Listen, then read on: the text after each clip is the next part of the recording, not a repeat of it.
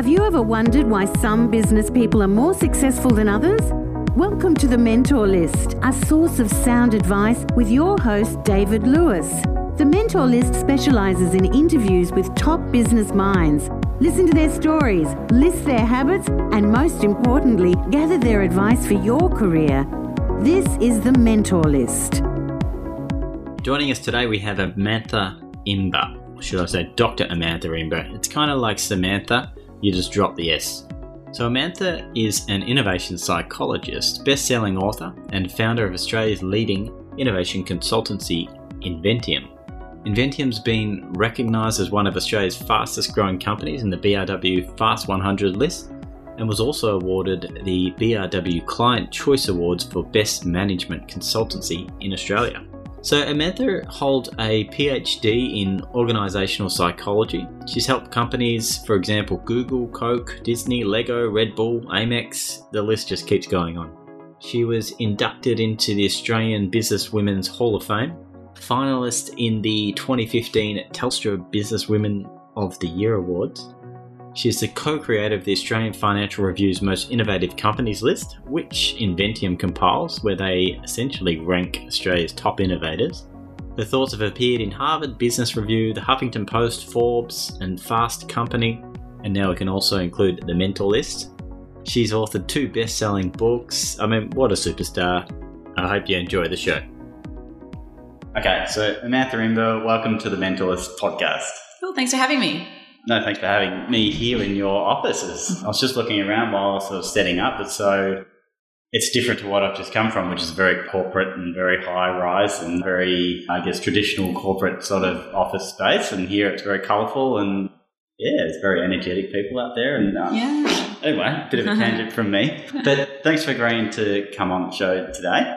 So I guess my initial question is just to get a bit of background about yourself. I mean, you founded the Inventium 10 odd years ago now. So I just want to get a sense of what that story is, or your story. So where did you come from? How did you create this business and what is it today? So just yeah. a bit of a history.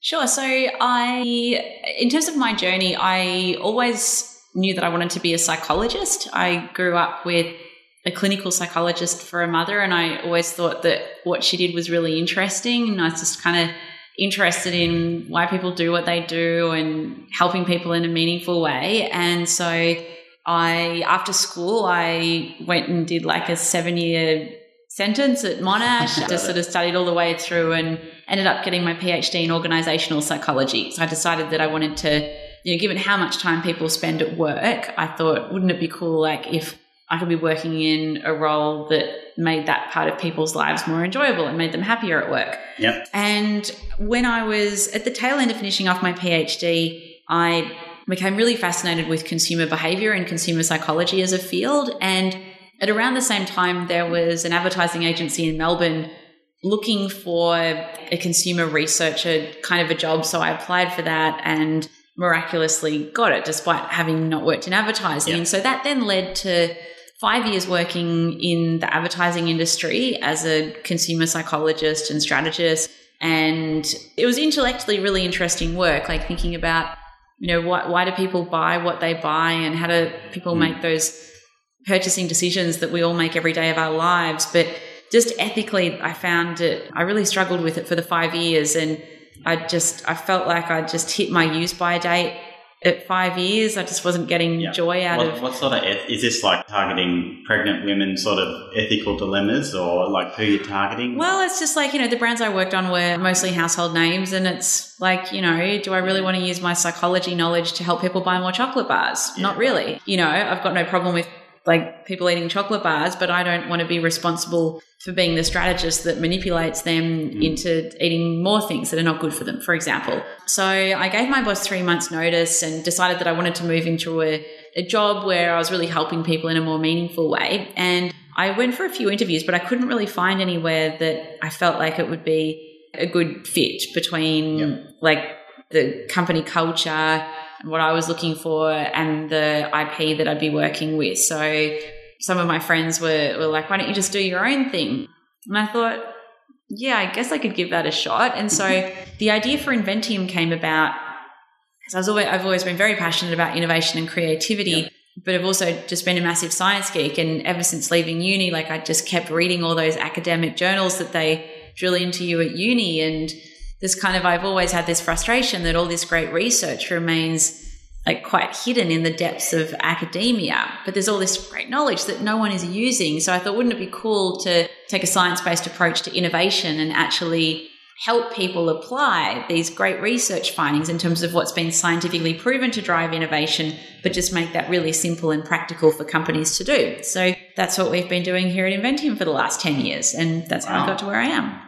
Wow, that's a really quick summary at the end there. Uh, okay, fantastic. So, I mean, and this has sort of led to your partnership with the Fin Review. Did you want to discuss how that came about and what that's about? Yeah, sure. I had a partnership with Fairfax for the last five years. So, about five years ago, I'd noticed sort of through conversation with a client of mine that there was really no national cross industry recognition for companies that were doing really great innovative work. Like, certainly there were things within specific industries and within the design industry, for example, but there was nothing that reached across all industries. And I thought, wouldn't it be cool to like have something that companies could aspire to be on? Yeah. And I knew a few of the journalists over at BRW, which was around at the time, and just having a coffee with them and saying, Hey, what do you reckon about this idea, like for an innovation list? And she's like, that sounds awesome. Like, I'll run it by my editor. And then yeah. the editor of BRW at the time was Kate Mills. And so we caught up for a chat and I told her what I was thinking. And she said, yeah, that sounds really interesting. Right. And so we, we ran it and it was a big success. And that was five years ago. And so now last year we changed the partnership to working with the Australian Financial Review for the list, which has been great. And mm-hmm. yeah, we're about to call for entries in about six weeks time at the beginning of March for the 2017 list. So, can companies get on there and self register or? Yeah, so registrations will open on the 1st of March and the criteria is you need 30 or more employees and just need to have been around for more than two years as an organisation. Wow, fantastic. And so, innovation, is that something that you've fallen into? Because it seems to be like I'm working around a lot of big corporates and it's very much what the focus is now in terms of generating, you know, new customers or whatever it is. It seems to be a lot heavier in terms of a strategic focus now than maybe it was five or six years ago. Have you noticed what's happening there? I mean, you're you're obviously in this field, and do you want to elaborate on? Sure. So I've definitely noticed a shift in the last ten years. I think ten years ago the question I was hearing leaders ask is should we innovate? Like, is that a thing that we should be doing? Should we be focusing on? But over the last few years, that's really shifted to the question being how do we innovate? How do we get better at innovation? So I think now it, it seems to be very, very commonly accepted that you know, like you have to innovate. You innovate yeah. or you die. That's just the reality of, of how things work. You know, you disrupt or you be disrupted. And I find that, you know, almost across the board, companies are recognizing that and they're taking innovation much more seriously. Look, which is, which has been great for Inventium. Like we've, you know, we've, we've grown pretty significantly year on year for almost every year that we've been around and we've been in the Fast 100 list for the last two years. So certainly we're seeing a huge demand for companies that want to get better at innovation. Great. Okay.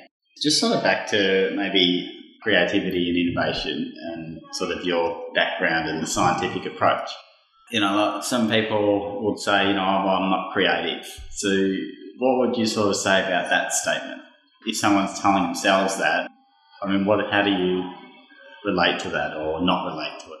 Yeah, I'd say that's a really unhelpful statement. You know, we know from like hundreds of, not thousands of research papers that have been published all over the world that the ability to think creatively is something that is very malleable and changeable. And it's really about just having the knowledge of what are the tools, the stimulus, the environments that have been significantly proven to increase creativity and applying that to your life. And interestingly, like what you believe about your creativity is a bit of a self fulfilling prophecy. Like there's research to suggest that if you see yourself as a more creative person, you'll actually come up with more creative solutions. So you're, you know, you're really doing yourself a disservice. You know, if, if you're one of these people that's like, I, I'm not a creative person. Well, you probably live up to that. Yep. So, like, certainly in my first book, The Creativity Formula, what I wanted to do there was to just unpack like 50 really simple but scientifically proven ways to immediately boost your creativity. Like there's, you know, stuff in the book around, you know, the impact of the natural environment. So just going for a walk in a park is a really effective way to Yeah. get great ideas flowing. Looking at images where there's like an odd one out theme going on or some sort of like sort of deviant theme going on is enough to get you thinking more creatively through to exercising, doing half an hour of aerobic activity Yep. will get you thinking more creatively. So there's all these different kind of ways that I include in the book to just help make it really practical and accessible to people that particularly those that don't see themselves as being creative. Yeah, right. Okay. And is there one that you like? There's obviously 50 in the book, but is there one in there that's just like that's the one you've got to do, or It's there- not. It's okay. just it's a variety. Like I I don't think any one technique works for everyone. I think it's about finding what works for you, which is why I deliberately wanted to to have quite a different range. And you know, I get feedback from all sorts of people that, you know, different Yep. different strokes for different folks. Yeah, sure. Okay. And like a lot of, I always hear, oh, it came to me in the shower, or it came to me while I was, you know, while the conscious brain switched off or something. Why does it? Do you do you have anything to say about that? Like, Yeah, so our unconscious mind is a very like powerful problem solver and when we set ourselves a problem to solve and then just forget about it, our unconscious mind just sort of works like in the back of our mind without us noticing kind of just works away at that problem and, Yeah. and comes up with solutions. But the problem is that it brings these ideas to our consciousness or conscious mind at really inopportune times, like in the shower, on the toilet, you know, at three in the morning. And what we say to our clients is that it's really important to always have something on you that you can record these ideas with. Like sleep Yeah. with a notepad next to your bed, notepad and pen. Most people now always have their mobile phone on them. So we say, you know, have a good note taking app there or, Yeah. you know, a dictation app so that you can record these ideas because we're, as humans, we overestimate our ability to remember ideas. Yep. Even if they're awesome, we really do overestimate our ability. well, you got to keep it in there, and then you sort of obsess about it, and then obsess about. Well, certainly I do. I, if something comes to me, I'll obsess about it, and I'll keep it in my mind so I don't forget it. But then eventually, I'll be distracted by something, and it doesn't take much for me. But yeah, then I'm sort of on to the next thing, and I'm trying to think, what was that thing I was thinking of? Hmm.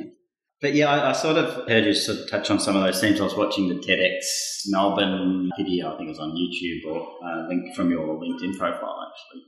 Yeah, what was that like presenting at TEDx? Yeah, that, that was cool. Like I, I've done a few TEDx presentations. I think that one that you're referring to was the first one that I did. Yeah, like it's a huge honor to be involved with such a great brand. You know, Mm.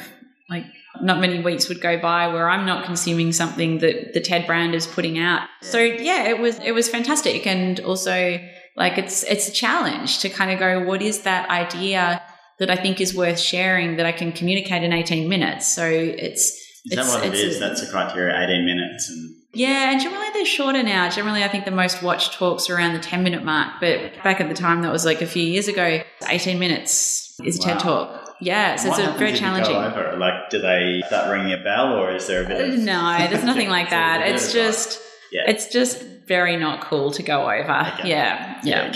okay. Is it, and so there's probably someone straight after you, I guess. It's a pretty tightly scheduled Yeah. day. Yeah. Wow. And just some other things I wanted to bring up that are just on your LinkedIn profile, which is Kevin Spacey. Do you want to just tell me about Kevin Spacey and Oh, I just, He's uh, he's just, he just- my absolute favorite actor. Yeah, I just, I have just adored him probably since the mid 90s before he was kind of as popular as he is now with, with what he's doing. But yeah, I just, I just think he's awesome. That's, it's funny you mention him because he's probably the only Hollywood actor I've probably met face to face. So I was, in a, I was in a bar in London and I was just getting a pint or something, and then he was just he was doing some movie or something there at the time. He was living there locally, but yeah, he was just there and he said hello, and I said hello, and then it sort of came to me 10, 15 minutes later who he was. But yeah, anyway, That's cool. yeah, so international record deal. Yeah, that was from when I was doing my PhD. I was just like a bit bored and looking for different things to do. And I was writing a lot of music. I was like a singer, songwriter, guitarist and had put together a demo. I didn't know why. It was just something that, something fun that I did. And then I just naively thought, oh, well, I guess, you know, if you've got a demo, you send it out to labels. And so I sent it out to 10 labels that I'd heard of. And yeah, one of them called me a couple of weeks later and yeah, was keen to talk further and then yeah, was keen to offer a deal. So I ended up walking away from it. It was it was kind of at that point it was the decision do I become a full-time musician or do I finish my PhD, become a psychologist and work in that field? And I was far too passionate about psychology to give that up. So yeah. yeah. yeah. Wow, okay. Fair enough. Okay, so we might just move into more, probably some of the more structured questions and just if there's any advice that you'd have for yourself as you were coming through your career? I think I'd probably give myself the advice to back myself more in my 20s. And look, even in my 30s, I, I very much relate to this idea of imposter syndrome, which I think is sort of more of a mainstream idea now. But back when I was in my 20s, I don't think many people were talking about it. But I, yeah, I constantly felt like this imposter with things that I was doing. Like I remember when when I got accepted into the doctoral program for organizational psychology, I for the first few months I was just convinced that admin had, had stuffed up and had just accidentally put me through. And you know, when I was working in advertising, I I kind of was like, you know, why am I in this senior role? Like, haven't they seen my CV? I don't deserve to be here, and, and all this, and right. you know, but but look, I I yeah, I would tell myself to back myself more. Mm. Yeah. So you, are there because you should be there. Yeah, yeah, yeah, yeah. Okay, thanks for that. So we sort of touched on on habits, well, 50 habits that are in your book. But I mean, to get a company like this so recognized and startup, I mean, is there things that you're doing on a daily or monthly? What's driving this as, as a leader here? Like, are there, are there things you're, you're up to or? Yeah, look, there's lots of things that I think about and that I'm up to. Like, look, I think in terms of just personal work habits that I have, I I'm very much what like one psych profile I did called a time optimizer. And I think like probably everyone in the team would comment that I'm very, very efficient and kind of quick at doing things. So for me, like I'm I'm kind of always looking for, I guess, different ways to be efficient because ultimately like time is the one thing that's constant. It's the same for all of us. And if I can make more out of the time that I've got, like yeah. in this week, in, in my life, then I'm going to, you know, have more of an impact. So I'll do things like, you know, maybe a year ago or something, I'd kind of, I'd had the Facebook app on my phone and I just became aware that like, I'd probably like spend 20 or 30 minutes just, I'd just get lost in this mm. like, black hole of Facebook, like reading things that really in the scheme of life didn't really matter too much. And it was just kind of this like just habit that I'd gotten into. So I thought, this is such a waste of my time. And so I just deleted it from my phone. And since then, like I'd maybe look at Facebook for 10 minutes a week or something just to yeah. keep in touch with like my mother's group. But instead, like I'll create new habits. Like, for example, I, I love the app Pocket, and it's an app that you kind of there's a plugin for, for your browser and any articles that, that you're sent or that you come across that you're like, oh, that looks really interesting, but I don't have time to read that now. You can just save it to Pocket. Right. And so I've got all these interesting articles on my phone. So if I'm waiting in line for a coffee or whatever, I'm brushing my teeth, I've got like two minutes. I can read and learn something. And and so I'm just always kind of looking for ways to just optimize the time that I've got. And then something that I started late last year I just started an experiment where I don't check emails until lunchtime. So I was just aware. I know, like, I've heard that a lot of kind of people that I respect sort of have similar habits. And I thought, oh, there, has got to be something in that because I just felt like I'd start my day on email and I'm you, immediately on the back person. foot and I'm reactive. You're a morning person. I'm very much a morning person. Yeah, I'm up at 5.30 every morning. And I was just like, oh, I'm just reacting to the day. I'm not actually doing anything proactive. So I'm quite planned in what do I want to achieve in the morning and I don't check emails till lunchtime, and that's been awesome. So there are a couple of things. Yeah, I noticed the auto office reply saying yeah. I don't check email, which is great. Yeah. It's it's kind of the. Did you get that from Tim Ferriss, or is this actually? No, yeah, just me. Yeah, yeah. great. Yeah. Another productivity expert we had on Shalina Orr, she recommended a similar thing around yeah batching your emails. But yeah, I can certainly attest to you pinching a minute or two as I was setting up the microphones. It's like, all right, got two minutes here, bang. So for sure, yeah. so I won't, I won't, I'm, I'm, trying to stay on track here and get a good podcast done. so that's sort of your time. But how are you actually?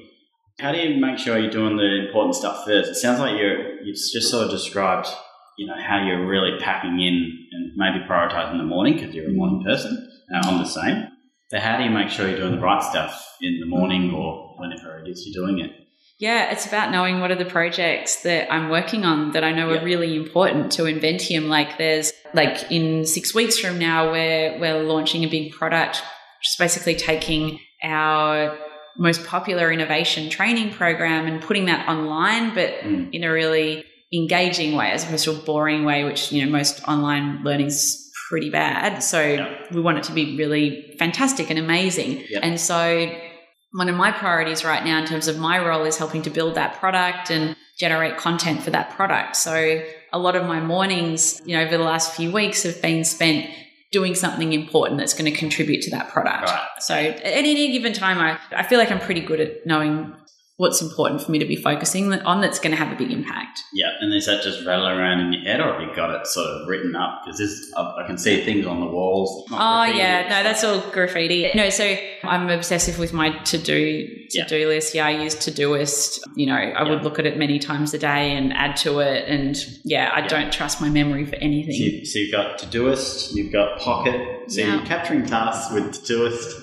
You're capturing things that you might be able to- Articles with Pocket. Pocket. Yeah. Is there a Yeah. few other ones, or are these? Yeah, look, I you know look like a lot of people. I use Evernote. I, I much prefer digital notebooks because everything's searchable. I use Newton for my email, which just makes it really quick to get through email once I'm on it. Just there's a whole lot of keyboard shortcuts and just sort of gets rid of a lot of the extraneous stuff that that I find Gmail has. What are the other ones that I use a lot? There's yeah, look, there's other apps that like I love the Nike training app. There's Okay. it's, it's got it's good workouts on it. But no, there, there's a few apps, none of which are coming to mind right now. But I definitely I love a good app. Cool. yeah.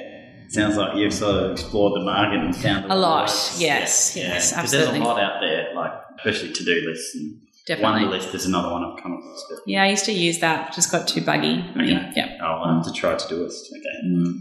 Okay, so just inspirational quote. So you said you might have had one to share with. Yeah, like I'm not a big quote person. Probably a quote that it's not more like a quote that I live by or anything, but it's a quote that will often come into my mind at various times when something extreme is going on, like extreme good or extreme bad. And it's the quote, This too will pass. And I imagine it's a quote that a lot of people are familiar with. I find it a very reassuring quote when things are really hard going, this too will pass, and just mm-hmm. kind of reminding myself that even though it feels really tough right now with whatever's going on, it will pass. Like I just know inevitably that is Yeah. guaranteed. But also like with the good stuff that happens, like this too will pass. And it just kind of reminds you to savor those really good moments when, you know, you're kind of in the zone and everything's like flowing and it's awesome. So kind of helps me stay a little bit, a little Yeah. bit in the present Oh, then like and that. appreciate things. Yeah, thanks for sharing that. It's yeah, it's good how you flip it both ways. Mm. Just yeah, save the moment, or just say, well,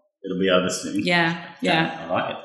Okay, so the last one was a book. So you mentioned you've got two books out yourself, which Yep. I'll, I'll link to. Do you want to? And, and thanks for sending through some sample copies for my launch as well. The guys loved them, so we gave them away. Cool. Do you want to just mention your two books, and then finally just a book that you know people should read and that's helped you along your way? Sure. So the two books that I've got out, um, one is the Creativity Formula, which I mentioned earlier, which is 50 scientifically proven ways to boost your creativity. And the other is the Innovation Formula that came out last year. And that looks at the science behind creating a culture where innovation really thrives. And I wrote that one because I feel like it's a question I personally get asked very often, like how do you create a culture of innovation? And it's a question where a lot of people have opinions. You know, there's so many people that have like blogged about it or written about it, and you know what they've written is just just you know it's just untrue. It doesn't actually work. So it was really going into the science because there's some quite precise answers in terms of the very specific things that you need to focus on Yeah. to create a, a culture where innovation really thrives.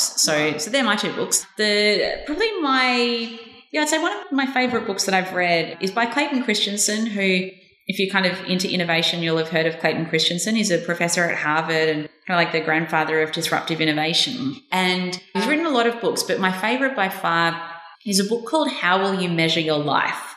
And it's this book that takes all of his business and innovation theories and actually applies them to the ethical and moral and just general life choices that, that you make. And I found it a really powerful read, but it's also a great read for anyone that wants to learn more about his theories as well and applying Yeah, them to life. So I just absolutely love that book. Great. No, that sounds fantastic. My opening question should have been how do you create a culture of innovation? Because you would have been ready to sing. Ah, that. that's all right. okay, well, that's probably uh, concludes the interview. Uh, Just the final question is just around if people are looking to contact yourself or contact Inventium. You know, who would they be, and who should contact you, and what should they contact you about? if you want to know more about innovation or if you want to become a better innovator, we can definitely help with that. Whether you're a freelancer or a small business owner or working in a corporate and you want to become a better innovator, like learn the tools to uncover better customer driven opportunities, get better at thinking creatively and get better at running experiments and applying things like lean startup methodology, then we can absolutely help with that. So if you just put Inventium, which is invent with an IUM into mm-hmm. Google, or if you Google my name, which is a bit weird, it's Amantha like Samantha without the S, or Imber and Imber, which is Timber without the T. You'll very easily find our website and you can just contact us through there. And I'm also on Twitter, just at Amantha. Yeah. Great. Well, yeah, I'll definitely link to that on the show notes at mentors.com.au. But thank you very much for coming on the show today. And I think we've got an, we've just had an efficient 30 minutes and we've made some really good audio. So yeah, hope you all enjoyed the show today and we'll catch you again next week. Thanks, Matt. Thanks for having me. No worries. Thanks for tuning in. Hope you liked today's show. You can hop online to find out more about our mentor. There's links in how to contact them. There's also links around the books that they've recommended and how you might go about getting your hands on them. mentorlist.com.au. Thank you for listening to the Mentor List with your host, David Lewis. If you like what you're hearing on the Mentor List, the best way to support the show is to take just a few seconds to leave a rating and comment over on iTunes. You can also find further information about this show and links to further episodes at www.mentorlist.com.au. Until next time, this is the Mentor List.